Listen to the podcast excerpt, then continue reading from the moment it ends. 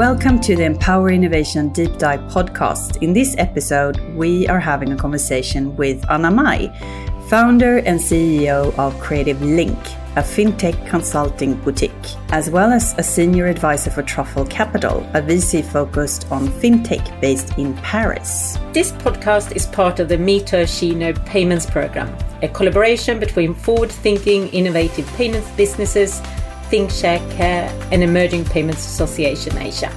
This episode is brought to you by PayPal. Meet Her She Knows Payment is one of the largest female thought leadership communities in Asia Pacific, with a mission to empower innovation by rethinking diversity. I'm Camilla Bullock. I am Linda Stanojevic. Welcome, Anna Maj. Hello, Linda. Hello, Camilla. Very good to be here today, and thank you for having me. Thank you so much for joining us. And for our listeners that don't know you, it would be great if you could tell us a little bit about yourself and your professional journey.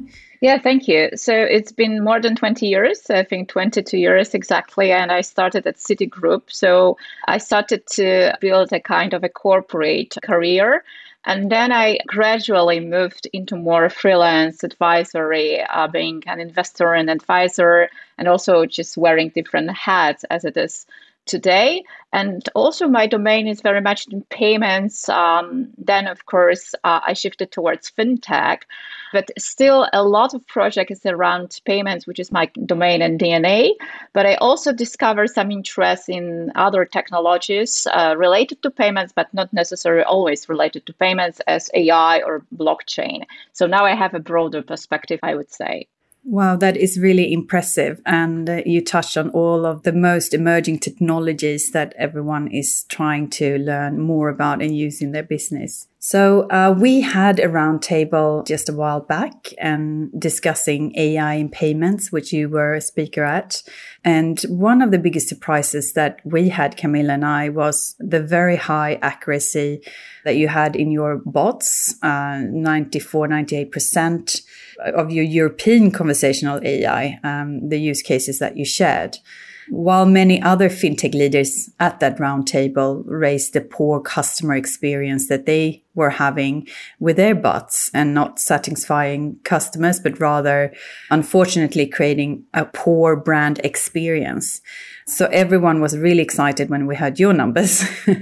and obviously, how have you succeeded so well? Can you expand on what you and your team's approach has been? Yeah, sure, Linda. So first of all, thank you for inviting me to your roundtable. I think it was very much interesting, especially that you are just bringing together the female leaders, as you mentioned, from different geographies and also from uh, different areas. So again, around payments or fintech, but coming from different functions. So I think this is a again a broader perspective that can be shared and a diverse perspective. So I was really happy to hear some of the insights and opinions. And first of all, I think it might be related to geography, so different geographies.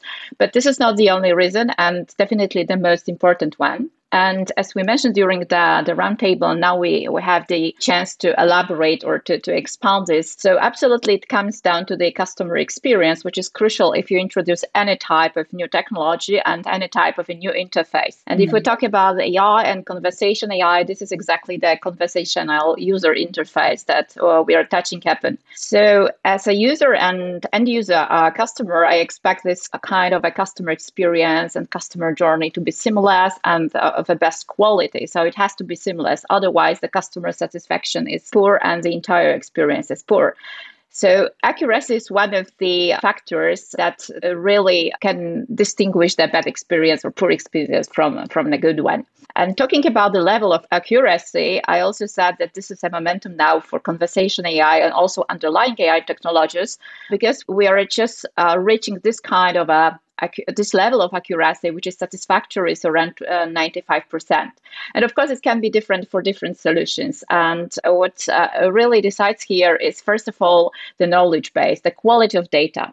So mm-hmm. if we mm-hmm. start from the data and quality of data, so if we're trying to build a knowledge base, either this is the trained or pre-trained knowledge base, but it, this is a very um, time consuming and needs a lot of um, a kind of a process time consuming and needs a lot of work from the organization side also some partners or vendors that might be involved.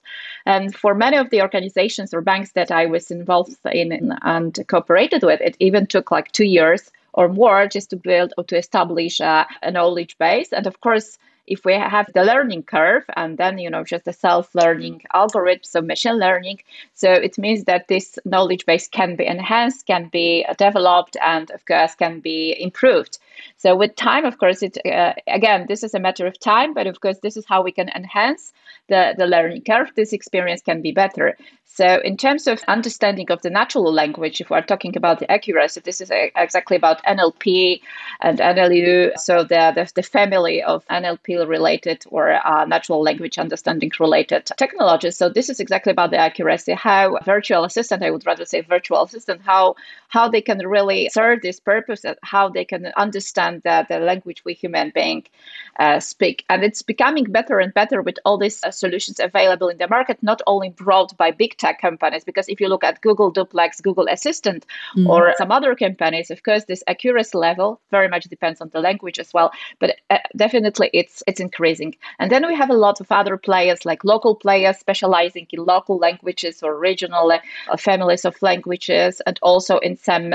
domains, because this is very much context based again. So you have to understand the context and the industry and domain area you are in. So it's it's different for banking or different for uh, retail or for health tech, which is very specific. So of course there are different providers, and the more you understand the language and the more you understand the context and the intent, so the the domain, the matter. So of course that the solution is better, but we need the time. We need the time. So of course it might differ from organization to organization. It might differ from geography to geography.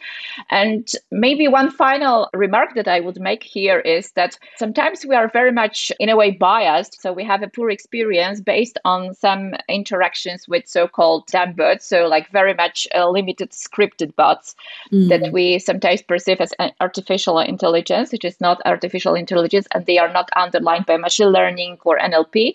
They are like a simple automated bots that can uh, serve like uh, a catalog of questions and answers. And of course, they understand certain types of questions that they can serve like ready-made answers. So they don't lead a conversation as we are having right now mm. as natural language or uh, of course like you know just human beings between two of us but definitely this is like more a, a machine based and without any machine learning um, component so i would say if we shifting uh, this perspective towards first of all more qualitative aspect and also to these like smart bots uh, and i would rather say not bots but uh, because these are these automated machines but virtual assistants which are uh, really uh, powered or fueled by ai algorithms and they they really understand the way we speak and they understand the natural language and the context and the intent. Then we can really have this kind of accuracy and this level of accuracy. But the most important thing is uh, which is even yeah, more important here, is the experience that mm. is combined with this high level of accuracy, which is of course much more friendly for for the end user. Yes, that that is really noteworthy. And what you said about a lot of the bots being really simple, yes, catalog lookups, because that is not really utilizing what you've been explaining with AI and the full advantage of conversational experience, which is then very limited. So in your experience, have you had companies that started off with the simple bots and then moved on and, and merged into more advanced ones? Or what would you recommend to a company that is looking to do this? Would they rather wait and get better data to give a richer experience uh, than to launch a bot with poor experience? Yeah, so of course, some, some time ago, like uh, seven or even more years ago, some of the companies, they also, especially banks or financial services companies that I'm closer to, they started experimenting with, uh, we can say, um, simple or simpler bots, some of them, and of course with automated processes because you have to automate processes anyways to, to introduce these this kind of uh, solutions. And sometimes it worked because uh, people get used to this kind of interface. But if the experience is poor, I wouldn't really say it's a good uh, idea to introduce a poor solution because then then people can get frustrated. They can uh, definitely just get this experience and perceive it as a negative one, and they don't come back. Yes. So they really perceive bots as this dumb, very limited or catalog based bots or simple bots, so like whatever you call them. And this is not the experience we want to have. So nowadays, definitely, this is not the idea to do that. And I know some of the banks which introduce some of the simple bots are very much frustrating. And uh, then, of course, they can only understand, they can just transact in a very simple way. They can only understand some of the information you want to mm, convey, and they can execute only a part of transactions. So, like, very simple. But this is not the idea of conversational AI. So, nowadays, definitely, just the companies, they are starting to, to partner with a lot of vendors, or they can play with different proofs of concepts, and still they are experimenting because bots can have different functions, not only information, but also um, they can sell services. They can also be our contact center, so in a way interact with the human agents. Or I wouldn't like to use the, the expression that they will re- replace the human agents, but definitely they can also be be there and they can be in different channels. So absolutely, there's like an entire portfolio range of different bots. So of course you have to play out and pl- try to experiment with different solutions. But what is recommended just to, to start building a, a smart virtual assistant based on the knowledge base, based on the uh, qualitative data that, that you can have. And either there are some solutions like pre-trained knowledge bases available in the market. Mm-hmm. So absolutely, this is the starting point and build and enhance this customer experience because it first of all it takes time, but of course it really make users get used to, to this kind of a good experience, especially uh, like building on the future expectations and customer satisfaction is one of the main points. And this is exactly why and objectives why organizations want to introduce but not only to optimize processes to automate them but also to, to make this customer experience seamless and better so it means that end users for example they don't have to wait mm. they don't have to wait while connecting to the contact center or to call center because bots they can really or virtual assistant they can lead uh, multiple conversations simultaneously and also in different languages so it means it's really cuts the waiting time so absolutely just to optimize the experience in a way they not only you don't have to wait, so you don't waste your time, but also in terms of quality of the conversation. And I know that we still uh, have a lot to do, mm. not only as an industry, not only as banking and finance, uh, because bots are very, like I would say, even proliferated today in the industry. And it, uh, I would say that banking or payments are in the avant-garde in terms of introducing bots or virtual um, assistant. But still, there is a gap, and of course, in terms of leading the, the conversation. But this gap should be uh, closed uh, very, very quickly. And Last but not least, it's very important to underline the role of human being mm. because, of course, we design the bots and we help them learn and uh, we train them. So this is very important how we really design this process. And at the end of the day, if there is any problem with the interaction, there is a human being to help there. So this is like working hand in hand, like machines and human beings, like human agents in the call centers or any other, even like, you know, just serving messengers. So this is very important to say that because there is still a human control or a human interaction or intervention when it's needed. So bots or virtual assistants, even if they have the form of avatar, and so they are not like living alone uh, as a kind of machine being, but they are really cooperating and working uh, very closely with human beings. Mm, I like that the, the collaboration in between the machine and the human, and, and you always need to have a human to jump in and make sure the experience remain good. So, so if we move in a little bit into what you see as current innovation opportunities in the payments industry, and if you could mention some that you see there is an opportunity for innovation to happen, and also if you see any current inhibitors for innovation. Oh yeah, of course, it's a lot of happening in the payments industry as always, and I've been witnessing the, the transformation, I would say, for 20 years. And always I keep repeating that the logic is the same, just to make it digital, just to make it seamless, frictionless. But of course, the technology is changing. So I remember the times when it was based on SMS or WAP now we, we of course have uh, iOS and Android for mobile and uh, different operating systems. We we have also NFC, so contactless technologies for physical devices. So it has been changing, but the logic is still the same. So I would say just to to make it seamless. And by that, that I mean, so coming back to the customer experience, how important is the customer experience? And of course, now we talk more about embedded payments or generally speaking, embedded finance or banking. So, generally, to, to make it seamless from the customer perspective and also for other verticals or sectors to absorb payments mm. and to make this customer journey seamless. So, basically, payments is usually at the end of the shopping experience or any other transaction that you that you make and very much nowadays it's related with other services so I would also say so customer experience is a key point and this is still a challenge for, for payments but absolutely a lot of innovation uh, in terms of making it digital but also frictionless is in this field but then in payments, we also see how much of importance is the question of data.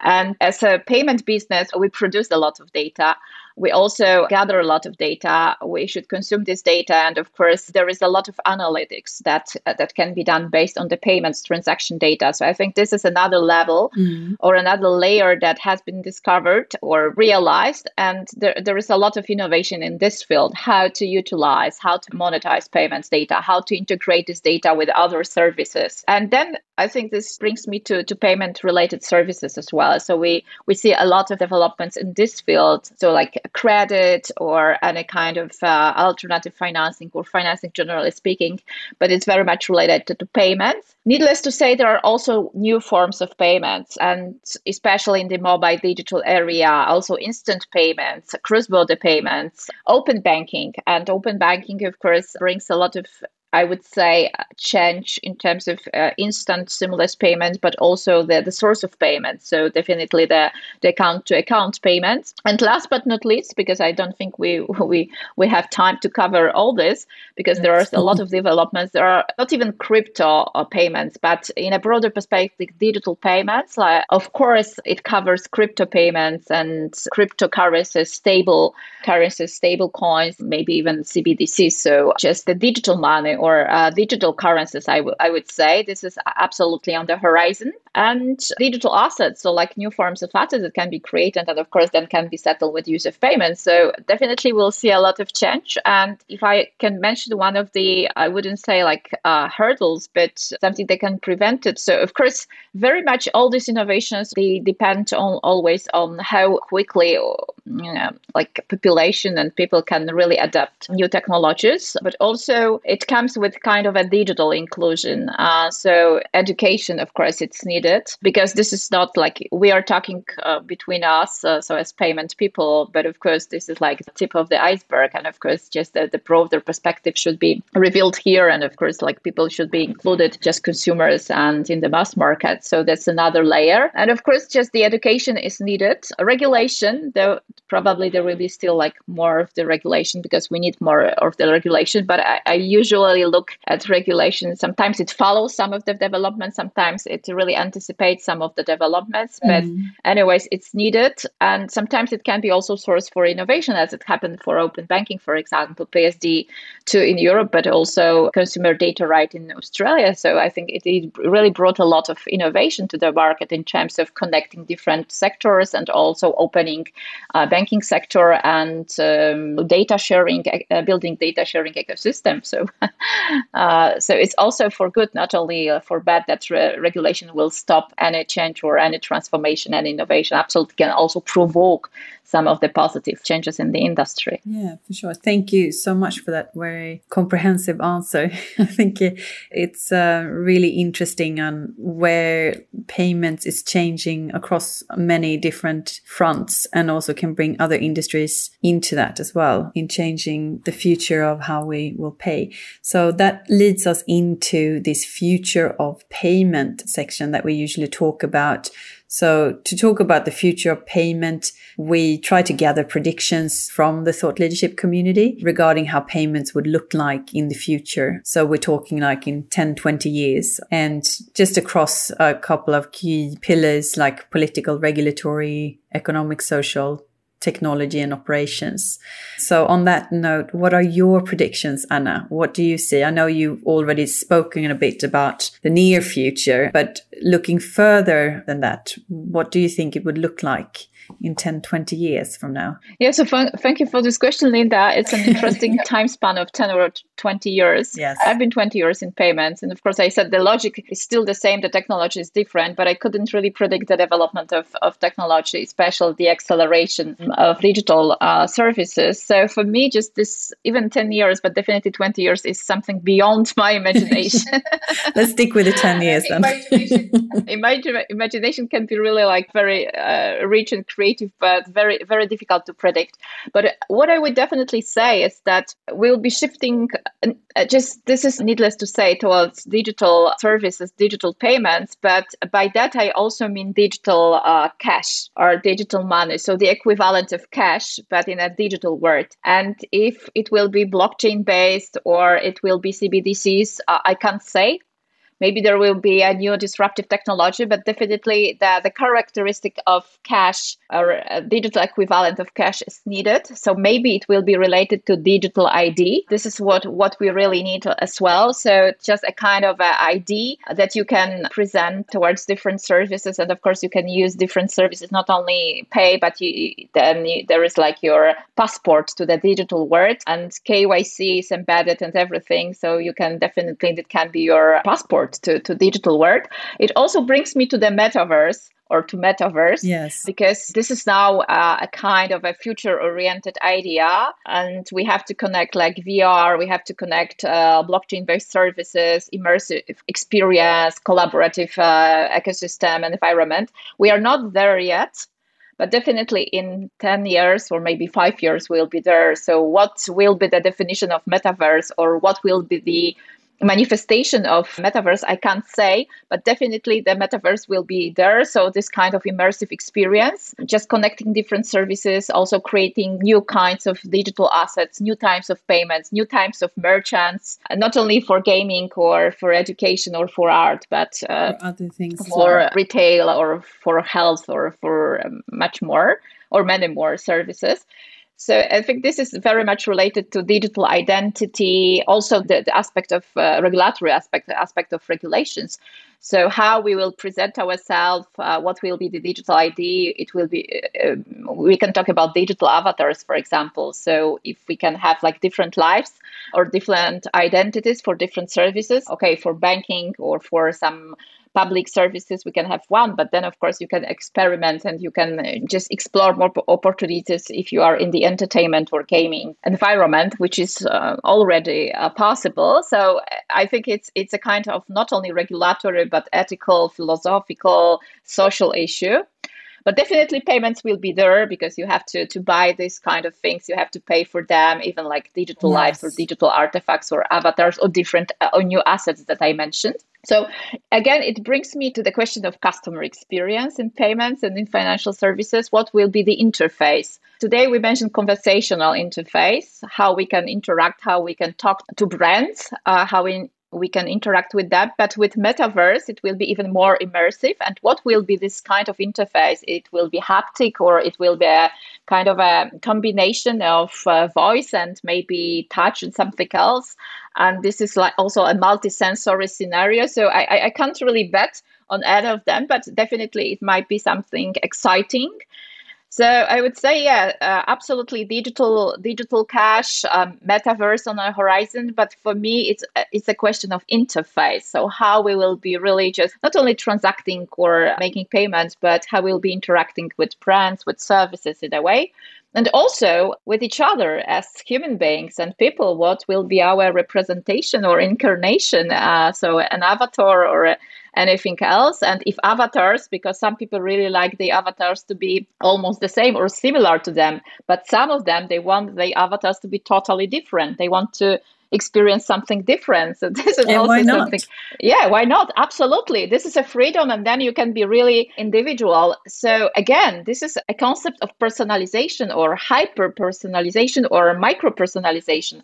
So I think it will be really just so you can really be somebody different and you can personalize everything that you do, everything that you uh, experience also in the digital world and then in terms of digital assets and your digital journey customer journey can be really personalized. It started it started already but i think it will be kind of a like a hyper personalization yeah? So really just brought to the like ultimate uh, extent in a way. So yeah and having said that i I, th- I think i will be more because this is very much future oriented or future futuristic but at the end of the day, we also need interoperability in payments. And this is something that I, I really not pray, but I expect in the industry because with all these developments in payments, with different payments rails, payments methods, and new ones coming, and also with crypto world, crypto payments, stablecoins, we need this kind of interoperability between fiat, between crypto, but also between global like digital wallets and local solutions. Mm. So now we only have a kind of a common standard for, of course, bank payments, bank transfers, and card, credit cards. But then we have a lot of digital wallets, how they can be integrated. This is a question mark, but I, I think this this will be kind of a on one hand convergence but uh, also consolidation in the payment industry and of course uh, in the market yeah so altogether uh, i'm looking forward uh, and hopefully i will be still uh, witnessing the transformation of payments in the coming uh, 10 or 20 years yes, so then sure. it will be 40 and maybe after 40 i will have another perspective. It sounds like a really interesting world that you're painting where you can have different experiences and choose to look differently and, and engage. But, but most of all, interoperability is always needed across any world that we create. So that's a really interesting key point. So we had a, couple of quick questions as well that came in from our community in terms of how they tie into innovation, diversity, and thought leadership that we'd like to ask you. So the first one is what is diversity to you and how is it relevant to your business? So, first of all, it's very relevant and it's very important. And I think even before I first heard the term diversity, I was like aiming at this, uh, so like a broader perspective. So, just different voices that can be heard. So, this is the, I think that the first concept of diversity that I heard in my mind. So, absolutely, that it's very inclusive and you can share your perspective. And of course, there are different individual perspectives and opinions and voices. But diversity goes beyond that. And needless to say, again, there is a gender diversity. And I studied cultural anthropology. So for me, the, the word was always diversified and diverse because there are different cultures, there are different patterns, there are different beliefs, uh, there are different values in the world. Of course, sometimes it comes uh, in a package, uh, I mean, w- with bias and stereotypes that's very often because this is i think like a two-edged sword that uh, you see this diversity but then you have the stereotypes mm. about uh, people culture background and so on so coming back to diversity for me it was always very much connected to the culture background to different nationalities that are represented different cultural backgrounds even minorities cultural minorities and of course there is a like different characteristics of diversity different features different capabilities different skills that you can bring to the table. And at the end of that i think this is representation of diversity that you bring different perspectives. And of course you have different people standing behind these different perspectives with different ages and of course i mean just they, they are at different age and gender and uh, skills and uh, even they, their life journey is different and their life experience is different. They might have different values. So this is this very much broad uh, mm, definition of diversity and it's very relevant because again just making this kind of a comparison with a cultural cultural anthropology so it's like a melting pot so and there is an intersection of also for for the industry if we see the intersection of different verticals or sectors like previously telecoms with banks or now retail health tech one it's again now it converges but also uh, how it can be melted together or we men- mentioned the open banking but also open finance open data ecosystem so just absorbing different verticals and sectors. So it brings me to, to this metaphor or comparison of melting pot so we can create something new out of it and I think this is a very good, uh, again, definition and source for innovation. So that's why I'm, I'm uh, for me, diversity is very much of importance or relevance in the industry because it definitely creates a lot of innovation or it gives uh, room for innovation. Mm. You get that different point of views in a melting funnel. Yeah, that's an interesting way to put it. And then the next one we were going to ask you is what does a creative and innovative work environment look like for you? How do you create that for your own team when you're working? Yeah again it's it's important. So thank you for this question linda. And so it's open. Absolutely. This this is a, the most important characteristic. It's open. And i'm also lecturing open innovation at um, asian institute of digital transformation. So i talk a lot about open innovation so collaboration models and building partnerships. And of course this is the opposition to closed innovation, when you are looking inside of your organization and you are not looking out of the walls of your organization. So for me, open it means that you build a lot of partnerships, and it's it's this kind kind of a curious mindset in the organization that brings a lot of different sources of uh, innovation and creativity. This is about partnering, and this is about establishing collaboration models. And absolutely, it really means that the organization is uh, so it needs a, a, kind of innovation culture, which is very, very difficult to, to achieve because again it comes down to people's mindset and uh, how they re- just really respond to change if they are adaptive or not. I think this is uh, around a lot of adaptiveness that is needed. And we we talk a lot about technology and very often we talk about technology because we talk about innovation we talk about changing fast changing world words of payments as well. So technology is very much important, but then the organizational culture is a challenge, and uh, people's mindset is a challenge, and we shouldn't uh, really ignore it, as we know from our organizations. And also, we talk about technology uh, like skills gap, and we we really need a lot of people in AI. We really need a lot of people and new talent to be hired for blockchain, for example. And we we have this uh, skills gap yes. That's proven. And also if i if i look back but also nowadays and I, I i can just have a kind of a reflection it's very difficult to train or to learn a kind of a mindset but definitely just we need more of a certain set of soft skills i would say or personality features and skills in any industry because now it's uh, as i said very fast changing so you need to be adaptive but also you need to be collaborative. Creative ecosystem and innovation ecosystem this is something that comes with collaboration so you have to have this collaborative attitude. You have to be responsive to, to change adaptive in a way and also to uh, as organization but as an individual as well to be uh, ready to fail in a way and uh, again, this is very difficult to achieve in an organization, especially not in startups because they, they fail very often. that happens all the time. That's the true. Uh, uh, not as companies only, but sometimes they have this like a failure track record, but they experiment a lot. They experiment a lot and they iterate.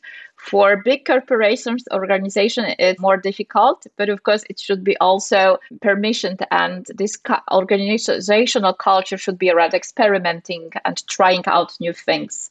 And also in terms of budget and people resources and time, this component of failure should be really added or even embedded. Uh, so just to try to experiment and learn. So yeah. So if I, am from hearing what you're saying, it's really about when you're that big organization, when you have a lot of processes in place already, and you might have that fear of failure as a legacy, and you're trying to change that to become more innovative.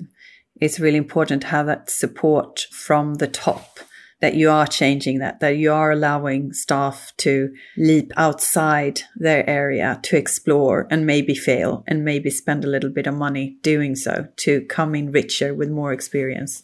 So that's a really interesting point of view. And I think there's a lot of challenge for a lot of big organizations on how to shift into that kind of mode that you're talking about. Yeah, absolutely, Linda. And thank you for your kind of summary because you put it uh, really well.